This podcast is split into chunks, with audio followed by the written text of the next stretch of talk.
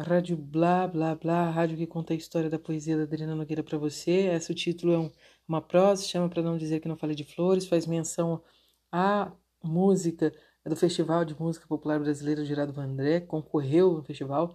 e eu tentei colocar outras partes, frases de outras canções, pensando, refletindo a questão do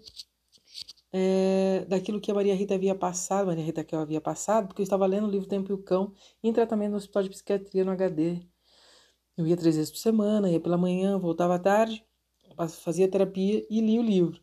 E eu fui assistindo vídeos e, e ela contou um pouco da sua história de vida e que ela havia sofrido uma demissão na Folha de São Paulo, que ela havia passado perseguição política. E eu estava ali no hospital em tratamento exatamente por uma perseguição da minha chefia direta, por é, reivindicações feitas, ela justificou, ora pelos alunos brancos que não gostaram, mas porque eu vivia tratando sobre cotas raciais, sociais, eu vivia levando em discussão a questão do gênero, a questão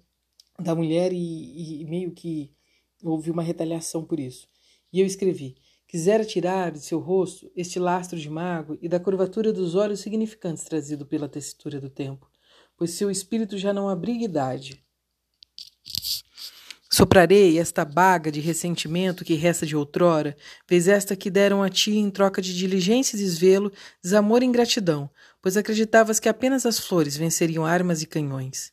No atravessamento do dia, logo mais ao sobreviver da tarde, romper o eu, este templo resquícios de memórias e reminiscências de erros e lutas não vencidos que o introverte de sentimentos expansivos quando os rememoro no passar dos dias, ante a onipotência voluntária do inconsciente, taciturna e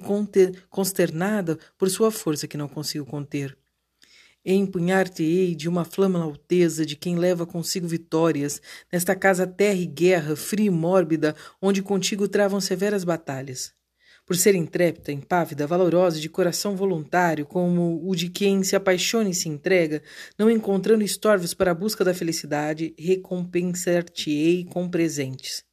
Anuncio-te que merecidamente receberás e virão do norte e médio oriente, pois não sabem desse seu lado oriental. Tanto mar, tanto mar a nos separar, e mesmo assim serão trazidas as sentinelas para a cerimônia real, da longínqua cidade proibida, pela qual com sacrifícios ofertarei adornos, rosas, mirras e adereços a compor o lastro que sustenta a extensão do corpo. Entretecerei vestes reais de Milbury, tecidos da cidade proibida, ainda que desejes o preta-porter de todos os dias, para ser empoderada solenemente na praça do amor e da paz celestial. Como um súdito, reverenciar-te-ei com fidelidade e dedicação, com sons de clarins, alaúdes, flautas e violão, arpejados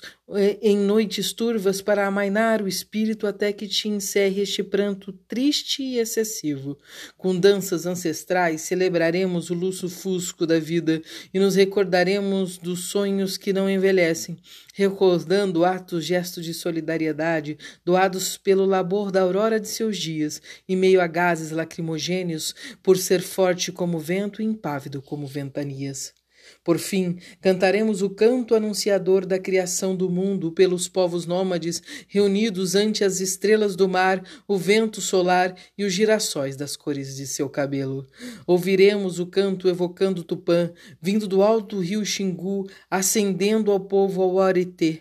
O vento soprando e trazendo a voz anunciando um reinado e a vida póstuma que deveras irá nascer homens e semideuses, não há morte que sobre vós prevalecerá, deixando claro e notado que já não há mais fome nem sede, o qual não poderemos suprir ou saciar durante o reinado de uma velha Amazônia, a rainha de Sabá.